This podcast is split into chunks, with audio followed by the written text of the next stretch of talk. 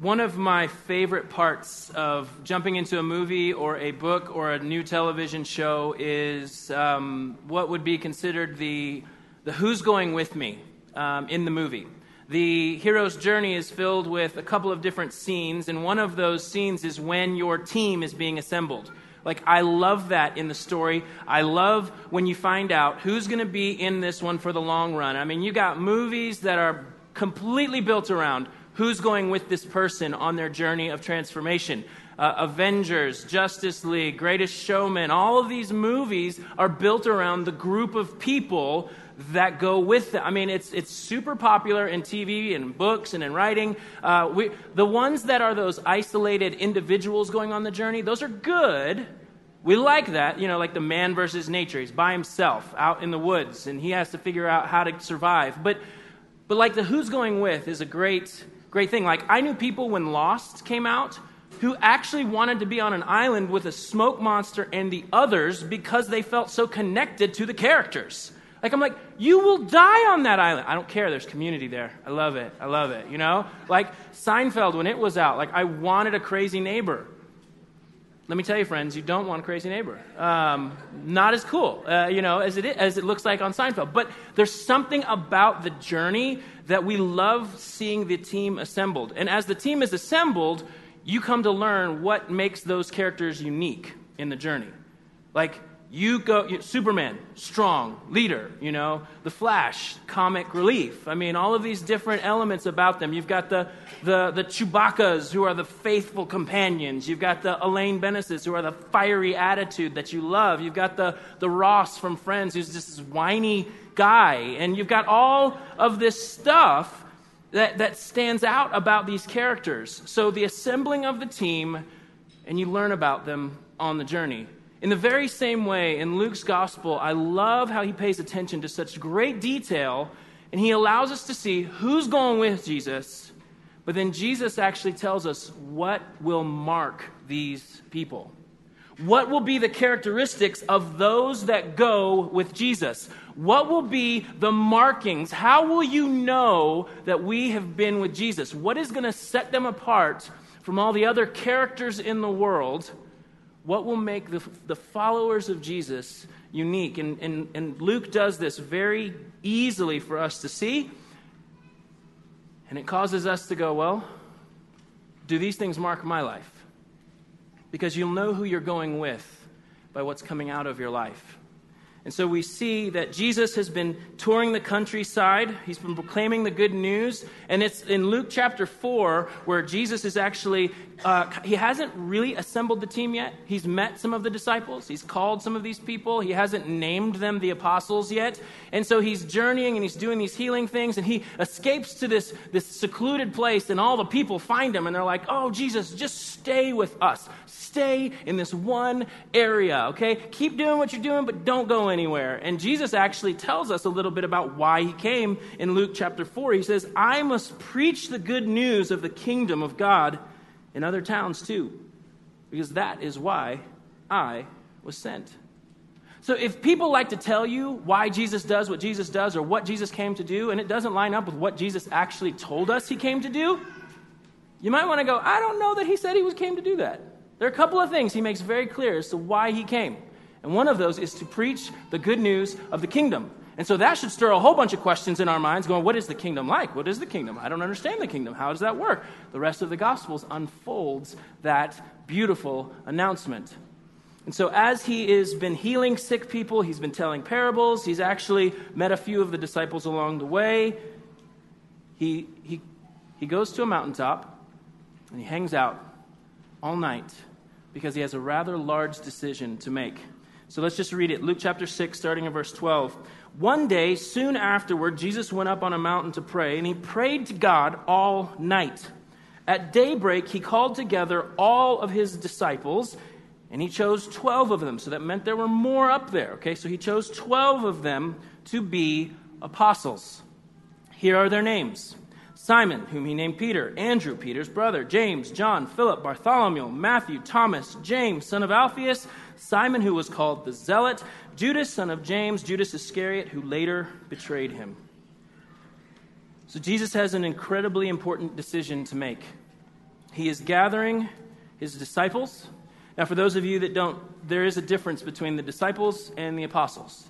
Jesus had many disciples. In fact, you and I, if we are learners of Jesus, or if we're looking at Jesus and learning everything that he says and does, you and I look in that role of disciple. Um, there's a tattoo artist in town that I was talking with, and I just asked him, How'd you get into this? Like, it's not, it's not the normal canvas to draw on human flesh. So, how do you, how do you get into that business? And he told me, it was like, it was the craziest story, man there was an artist and i wanted to be i wanted to work in his group. I want to work with his company and it was out of his house and so i knocked on his door cold. It's like i'm an artist and i want to work with you. I want to do what you do. I want to i want to and the guy said get out of here with more explicitives. And i was like so did you leave? He goes no. I slept on his porch until he let me in. And when he let me in he let me sweep. It was amazing you know, and like you're going, this is crazy. But this is what he wanted. He wanted to sit under this tattoo artist and learn from him and do whatever it takes to be like him. But this instance, where Jesus calls all the disciples together, they're all there, he points 12 of them apostles. He is announcing this new kingdom, and he's going, These are the guys, for better or for worse, that I am going to uh, send out anoint put put this is your this is your commissioning. This is why you're here. This is what you're going to do. And he's setting them apart from the disciples the 12 apostles. The 12 being reflective of the 12 tribes of Israel. In the same way in the New Testament God is establishing a new nation built on the 12 men that he would send out with this great task to accomplish. He's setting up a new kingdom a new nation and these men happen to be the ones that he would build it upon. There's a much broader picture painted by the names that are listed. And I know, here's the deal, guys. I know my tendency to fly over lists in the Bible. If you're doing any personal Bible reading, chances are you skip over the names, don't you? You just do. It's just like what we do. Give me the good stuff, Jesus. I want the good stuff. Those are just names. Friends, the lists are in the scriptures for a reason, and they teach us so much. They teach us so much about who we are and about how God works. One of the interesting things is that Jesus takes this to his Father first. He doesn't Google the names of these men. He doesn't Facebook stalk these men. He doesn't send them an invite on LinkedIn so he can see what their profile looks like. He takes them to the Father. And I guess I have to ask. I mean, I do. I have to ask. Do you? Like when you have major decisions to make, hey, Facebook, I got to make these major parenting decisions. I'd rather hear from parents who are imperfect like me. So tell me your advice. But have we taken it to the Lord? I don't know. Are we quicker to Google a topic than we are to take it to the Lord? Are we quicker, quicker to, to find things out via the internet? I mean, we have information at the touch of a button. You'd think we would be the happiest country in the world because we have all the information in the world. We're miserable. Aren't we? Like we are. And it's amazing how if Jesus is going to go spend all night in prayer before his Father, before he makes a major decision, I'll throw up a 30 second, look your way, God. I got this huge business deal. 30 second prayer. God bless me and my efforts. Here we go. But how serious do we take it? How serious do we believe that the Lord would actually give us the wisdom that we need? Because he actually says he will. He says, if you're lacking in wisdom, ask. I'm generous. Have you taken advantage of that generosity? I don't know that I do the way I, that he's asked us to. So Jesus prays all night, and there, this, this apostle call, this, and if you want to read how it went, just read the book of Acts. It's Luke part two. That's really what it is. It's him telling the story of what Jesus did with these 12 men and sending them out. They spend time with Jesus, they learn from Jesus, they do what Jesus does, he sends them out, they come back, they process, and then he says, I'm out, it's on you. for better or for worse, I'm out, it's on you, but thanks be to God that we are here today. I mean, had they failed, we wouldn't be here. But because they said, Jesus, you are most precious to us, we are here you and I are here on the backs of men who were convinced Jesus is who he says he is. All uh, 11 of these 12 died martyrs' deaths. In the book of Acts, when Judas is replaced, also he died as well for this cause that Jesus is the Son of God. We are here because those men, as common as they were, and as common as you'll find out historically they are, God did some very uncommon things, as Mr. West just told us. But this list does matter. And I know for some of you being skeptical, but I thought Jesus prayed and Judas, really? Like, was he that good of a decision maker if Judas still did what he did? I mean, come on, he's God, right? He should have known, right, that Judas would have betrayed him. So why pick Judas? You're right. First, I want you to know that Jesus knew Judas would betray him. It actually is discussed in John chapter 6. There are disciples walking away from Jesus because of how difficult the call was that Jesus was saying, You're going to give your life to this. And there were people going, I'm out. I'm out. And Jesus is looking around and he's like, Who are you going to leave to? And they're kind of like, Where will we go? But in John chapter 6, starting in verse 63, Jesus is announcing this and he says, The Spirit alone gives eternal life. Human effort accomplishes nothing, and the very words I have spoken to you are spirit and life. But some of you do not believe me. For Jesus knew from the beginning which ones didn't believe, and he knew who would betray him. Now, a couple of reasons that Judas's name on this list matters is Jesus knew God's plan. And Jesus' commitment to the Father's plan was way more important than assembling a super talented squad of players. Jesus knew that from the very beginning, from Genesis to Revelation, from beginning, from cover to cover of the scripture, that the plan was God's. And he was more committed to that than he was to going, oh man, I don't want to be known as the guy who picks people who betray him. See, in the Old Testament, there's what's called prophecy. And when it comes to Jesus in particular, there are little windows that people are starting to get about what the rescuer will look like. And there are a bunch of details about where he'll be born, who he'll be born to, what'll he be like, what will he go through, what will he suffer. Announcements hundreds of years before Jesus even walks on the earth. Now, one of those announcements is in Psalm, Psalm 41.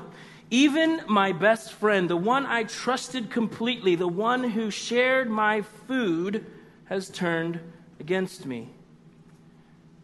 Jesus knew the scripture inside and out.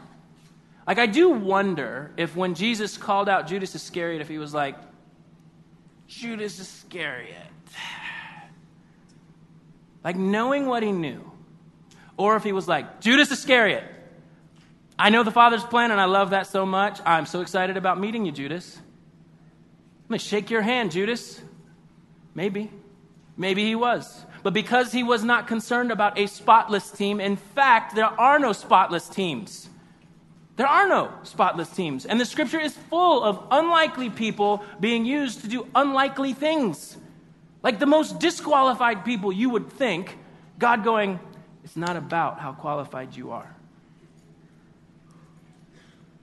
And I think some of us have this mentality that it's about qualifications that we can bring to the table. And if you read this list, you are going to be astounded.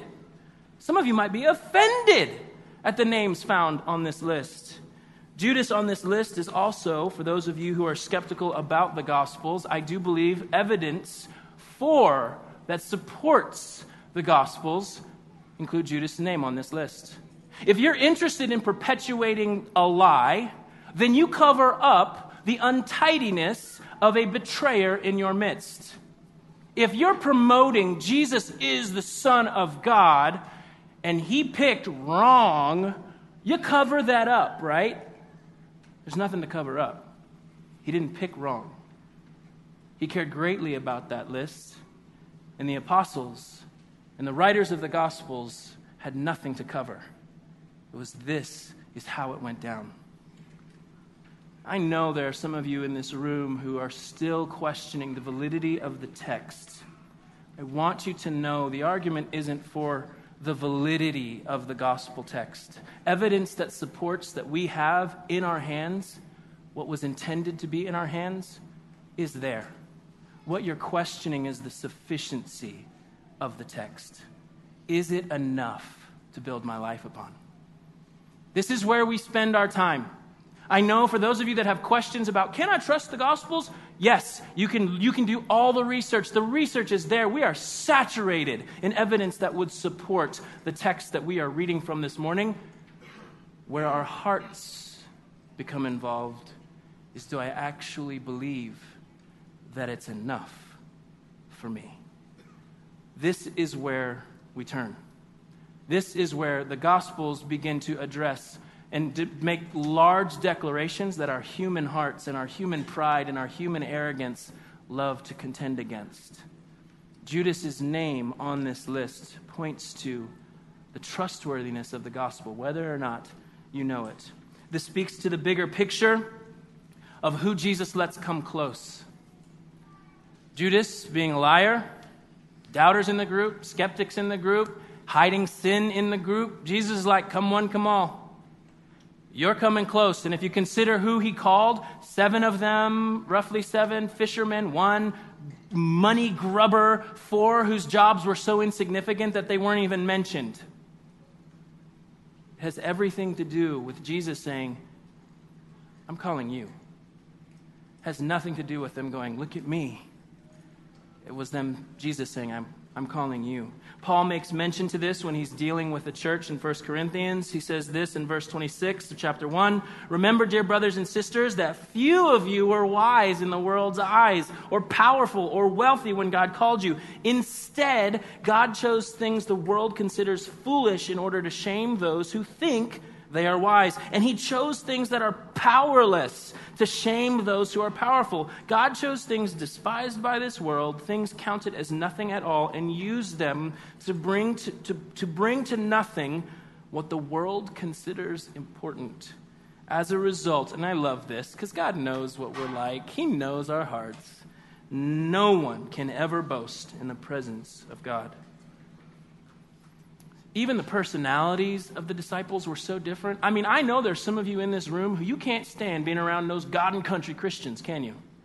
Like those God and country people, those God and country people. Do you know that there was a zealot that was a part of the disciples group? Now, we don't know if he was zealous over the um, overthrow of a Roman government, a corrupt Roman government, and to the point of violence, or we don't know if that means he was zealous about God's law. Either way, he's one of those intense personalities and we love being around intense personalities, don't we? Like, we love it. That's like our favorite thing, right? We love being around hot headed people, right? That's our favorite thing, right? Well, you got sons of thunder hanging around. We love being around money grubbing people, don't we? You got Matthew, who's like, I'm a greedy tax collector. You got people who are doubters and skeptics who are like, I doubt that, I doubt that. We love being around that, don't we? This is who Jesus put together in the mystery van. Like, this is it. This is who's going on this trip. Congratulations. This is the beautiful thing about the church is that people who would naturally be enemies and not get along, Jesus causes to be friends in this kingdom. And if you have a problem with different personalities, you're really going to hate his kingdom. If you want a country club, you can have that. But if you want the kingdom, you're going to meet some of the most frustrating people on the planet. And it is because of the Spirit of God that we are able to go, I love you like a brother. I love you like a sister. We're family. Yeah, and you don't see everything eye to eye that I do, but Jesus, right? We're good? Yeah, yeah, Jesus. He's what we got. This is a beautiful descriptor found in this list that we may just jump over as we read through it. The disciples all standing there on that mountaintop, and Jesus calls out. He says, um, You're the 12. Now, see, this is just where I kind of do some adding or like looking at this from a creative perspective. Like, I do wonder as the 12 were being called out if they were like, Yes. You know, like when they hear their name called, did they be like, yeah, you know, or they look at their buddy, they're like, yeah, you know, do this little wink at you, winking a gun, and I'm here. I'm like, yeah, what's up, brother? Ha ha, look at y'all standing over there. You know, when we do dodgeball, that's what we do, right? We get picked first. We're like, yes, I'm not last. Yes, I'm one of the 12. Yes, and I can see it, I can see it crystal clear that Jesus starts moving away from them heading back down the mountain, and they're all like, yes, and they're high fiving each other, and they're like, what? Yeah. And they're walking with Jesus, and they're saying goodbye, and they're looking over, and the next thing you know, they are swallowed up by a crowd of miserable people. You still glad you got chose? The very next thing is those 12 walking down the mountain into a large crowd of tortured, tormented, hurting, broken, deathly ill, sinful, wicked people, and they are swallowed up by that crowd. I take it back, Jesus! Like, I don't want to go there.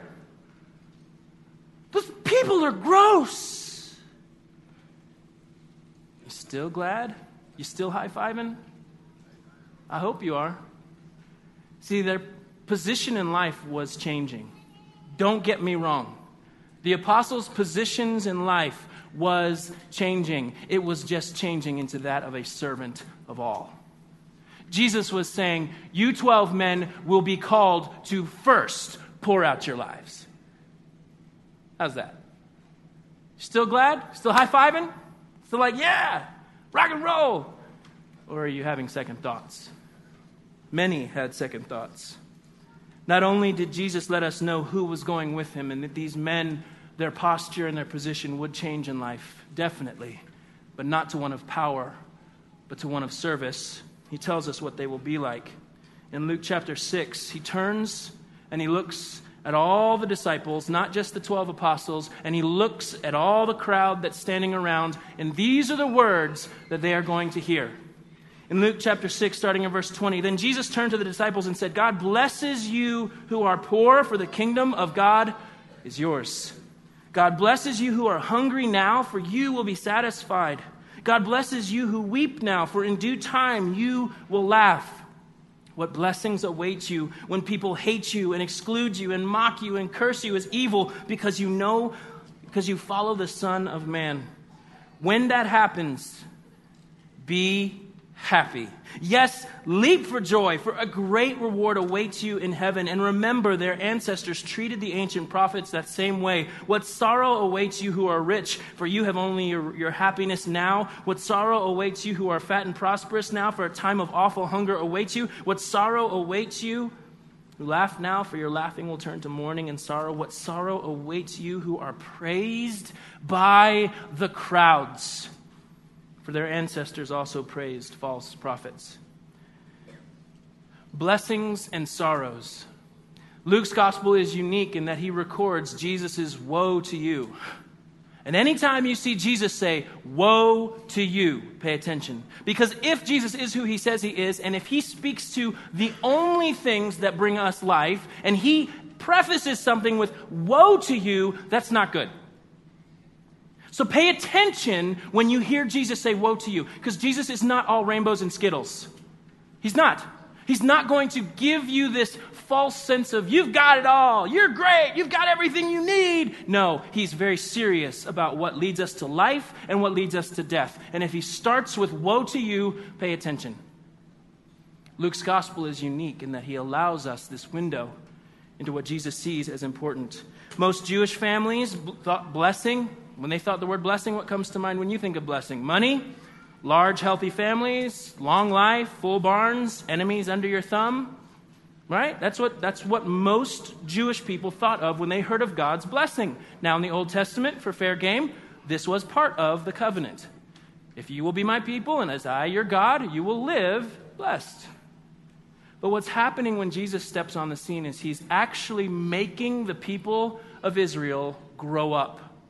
See, I don't know if you've experienced this as parents, but there's like this process that you go through with your kids The first process is rewards and consequences, right? As a parent, you teach your kid, you do this, you get good, you do this, there's consequences. That's how you do this, this whole parenting thing. But there are stages of our why we do what we do. So, yes, you teach consequences, you teach rewards. But then there comes a point when a kid just gets it around his head that he has to do his chores. And that's the kind of the mentality they walk with. Like, I have to do my chores. Like, I have to. Like, they get the reward consequence thing already. That's been established. They know. But then they're kind of like, uh, I have to do my chores. Every Saturday around my house, I have to do my chores. Like, that's where we're at. But there comes a point in maturity when you begin to go, I just want to do my chores because I'm a part of this family. Like, I want to be a part of this because I love my parents. I love my family. I want to do this thing. I don't know if that ever really happens in life, but the point is, as you get older, you start to go, I want to do these things because I love my family. I want to do these things. I want to serve my, my wife. I want to love my wife. I want to do these things. There's, a, there's this progression, and Jesus is actually calling the nation of Israel to grow up. It's not just about the physical. He's actually turning this thing around and going, no, there is something more important than having physical blessing. It is a rich relationship with God. It is a rich relationship and journey with the Father who loves us most. And as he steps in on the scene, I am sure of it that the disciples were probably thinking, what's in it for us? Right? What's in it for us? Like we've given all this stuff up. We've given these things away. We've stopped doing this and this and this, and we're, we're journeying with you. And, and Jesus is saying, Your blessing,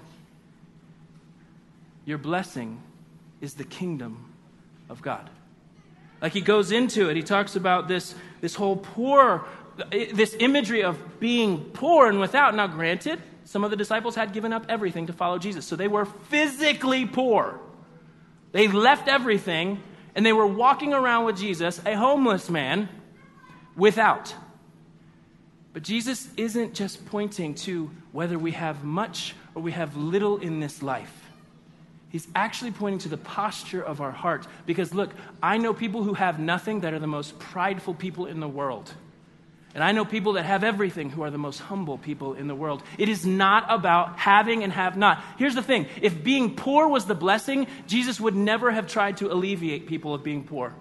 Jesus would have never tried to speak to them and bring them out of poverty and help them and give Christians the idea of, hey, wait, we should be a part of helping people and alleviating the stress of poverty on people's shoulders. It's not about having or having not, it's about a posture before God. And it's recognizing that even if I have it all, I do not have it all before the Father.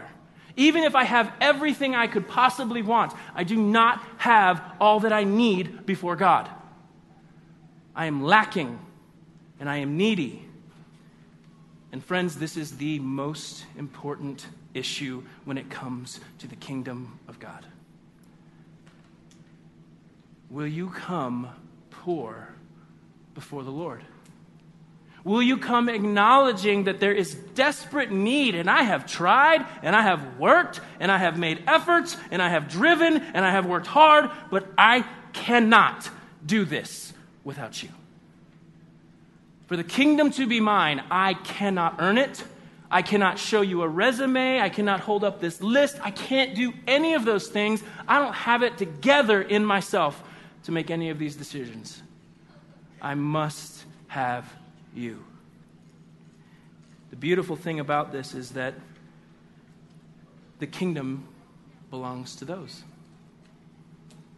As simply as I can put it, the kingdom belongs to people who will come before the Lord needy. I am poor before you, Lord. I have nothing. And if I don't have you, it's over. The next two promises for the hungry to be filled and the weeping to rejoice those are future promises.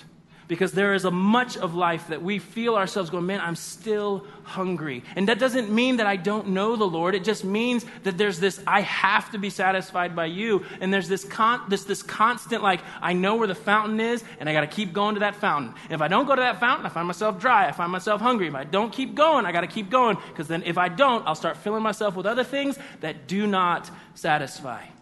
And so the, Jesus goes to this promise of future filling, this promise of future laughter, because there's a lot to mourn in this life. There's a lot of mourning that goes on in us. And Jesus is saying, I promise you, there will be one day all of that turns. Justice will be dealt.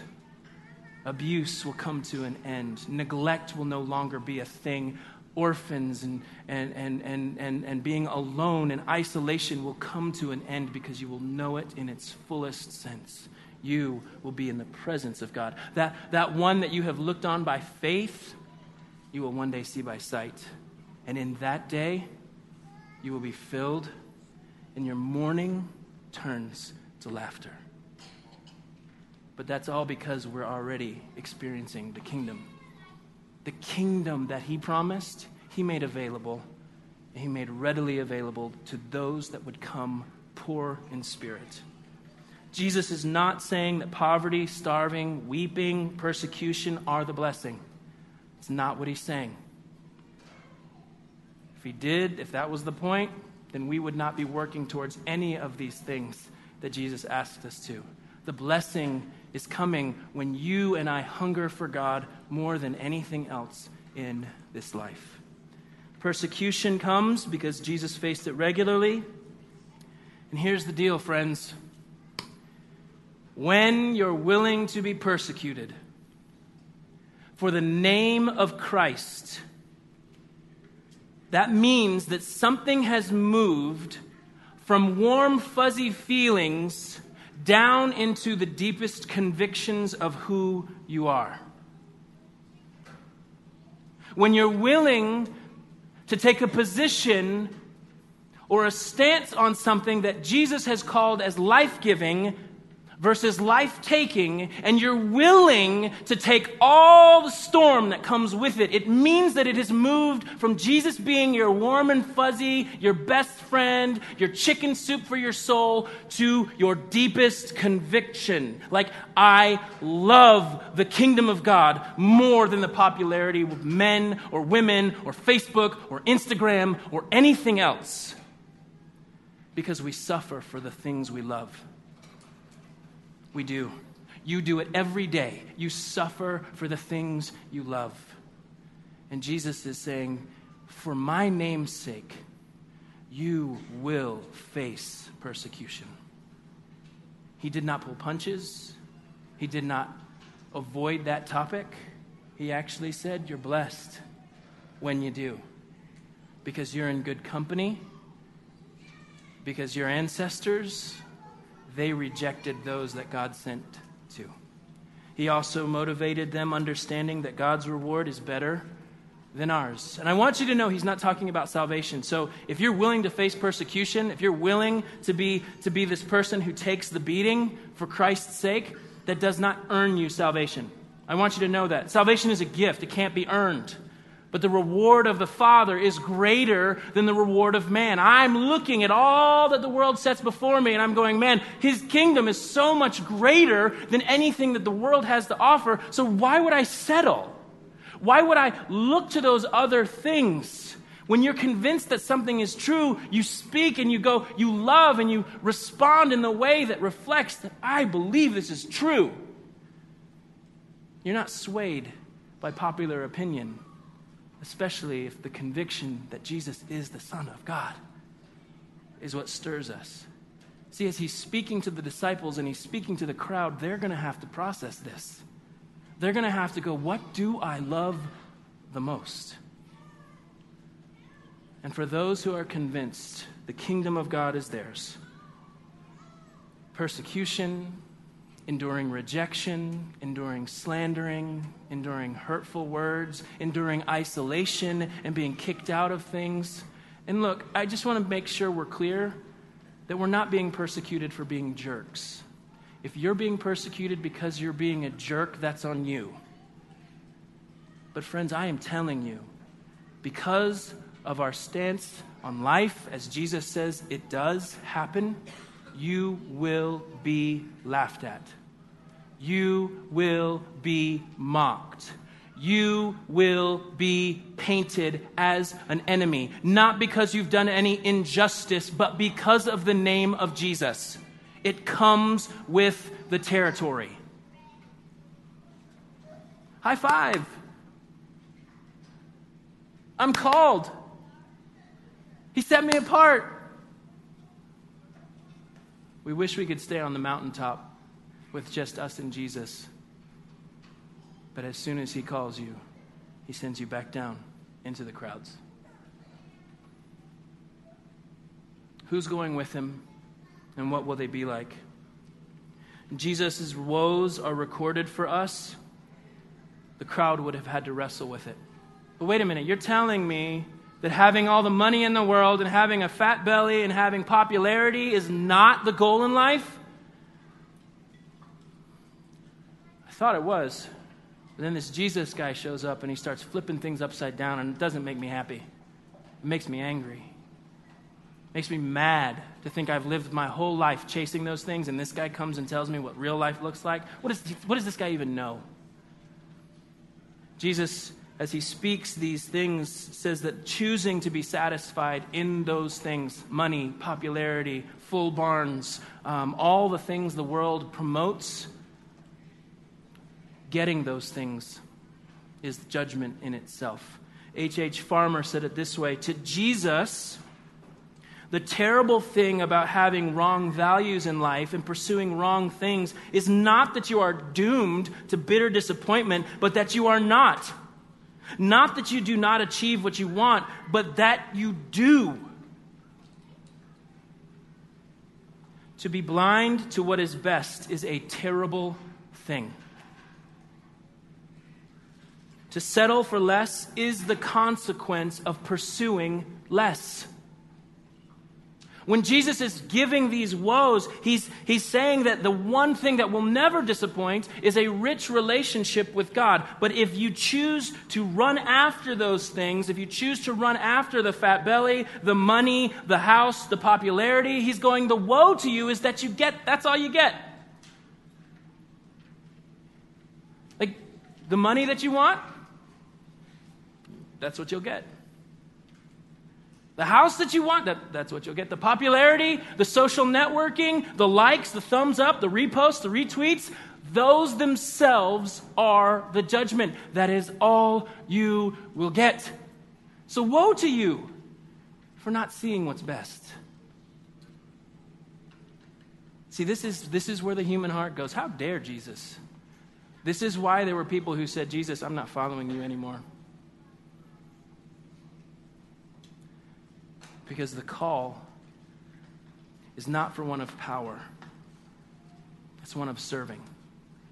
And for those of you in this world who have confused the call of Jesus to maybe what you see on television as being marketed to you as this powerful position in life, I am sorry that you have seen that. While our position does change in this life, it changes to one of servant of all, because that's what Jesus did. This is the call of those that go with Jesus. Luke chapter 6, verse 22, just hear his words again. What blessings await you when people hate you and exclude you and mock you and curse you as evil because you follow the Son of Man. Loyalty to Christ causes us to no longer let the status quo be status quo.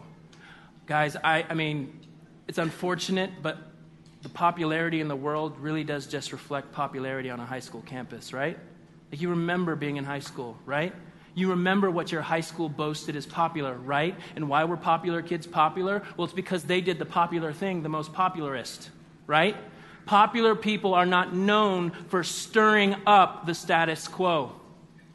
Those that stir the status quo are the ones who are like, get out, boo, get off the stage, son because this is the way the world operates. And when Jesus came on the scene, he flipped it. He said, My words matter more than the words of your peers, than the likes on your Facebook post, than the retweets and the shares.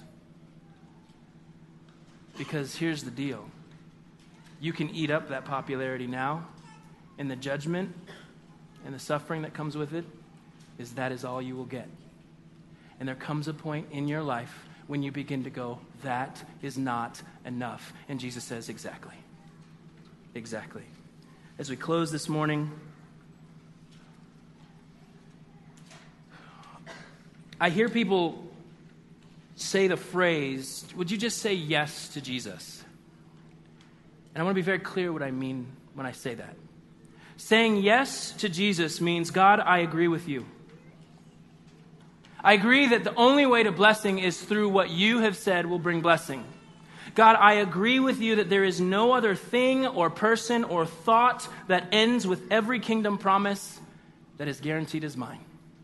When I am saying yes to Jesus, I am saying I agree with your calls on everything. Now, I'm going to need some undoing. I'm going to need some time. I'm going to need to unlearn some things. But when I say yes to Jesus, I am saying, God, I agree with what you're saying. When I say no to Jesus, I am saying, God, I will go another route for blessing. We're just saying simply that I don't think that what you say is most glorious, what you say will bring me blessing, what you say will give me the kingdom. I don't agree with that. So when we say no to Jesus, that's what we're saying. We're saying, I will go another route for blessing. And Jesus says, What sorrow awaits you? The money, the full tummy, the laughter, and the applause you get from man is all that there is. Soak it up now because that's it. So you can stamp it across your receipt, paid in full. You've gotten all that you're going to get. And there will come a time when you will have to consider will I trade my crumbling castle for the kingdom? I guess my, my question to you is are you hangry enough? See, the definition of hangry is I'm hungry because I'm not satisfied. My, my, my glucose levels are so low that I'm so angry at everyone around me, at everything around me, because I'm so hungry and I'm not being satisfied. So the question ends up being Are you hangry enough so I just go, God, I'm fed up with all the things I'm chasing, I'm done with it? Or do you go, I'm going to dig my heels in even further? And that's what it'll cause you to do, one of two ways. You will say, I am so fed up with not being satisfied by the things of this world. I'm just going to go find something else. I'm going to go find something else. I'm going to go find something else. I'm going to go find something else.